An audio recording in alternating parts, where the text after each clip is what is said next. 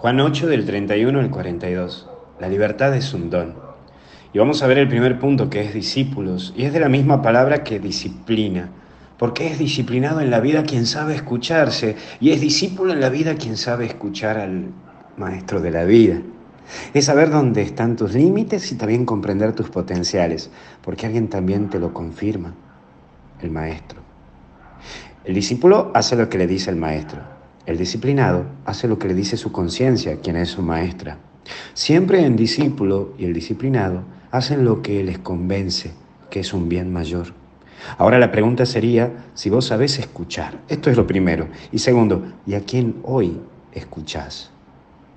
La pregunta también sumaría a decirte, ¿te escuchás? Pero entra un segundo eje que es ser libres. La libertad es un don, pero también puede llegar a ser una carencia, porque si no se uno se trabaja y no se sabe elegir, puede caer en una cárcel o puedes caer vos si no sabes elegir en la cárcel de, de, egoísmo, de tu propio egoísmo. La verdadera libertad implica plenitud en uno, bienestar ante los otros y junto a otros pero por sobre todo paz interior. Te vuelvo a repetir qué implica libertad, plenitud en uno, bienestar ante los otros y junto a otros, pero por sobre todo paz interior. La libertad no te lleva a poseer a otros, ni a tentar la vida de otros. Es por ello que Jesús es clave y claro en esto.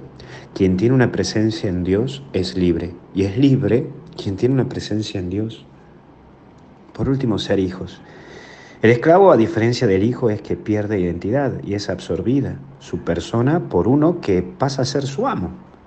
No tiene libertad, pero tampoco identidad. Vos sos hijo de Dios. Como hijo de Dios nunca se absorbe tu identidad. Y mucho menos deja de ser vos, sino que cumpliendo con la fe se fortalece tu vida y se planifica tu vida. Mira, la religión no es para hacerte esclavo de una fe, sino para ser libre desde la fe y heredero de la verdad que te hace pleno desde la fe. Te bendiga Dios y te acompaña en el nombre del Padre, del Hijo y del Espíritu Santo y con Jesús. Hasta el cielo no paramos. Que Dios te cuide. No te olvides, bájate la aplicación. Si no te llega por ningún grupo, bájate la aplicación, que es lo mejor que te puede pasar.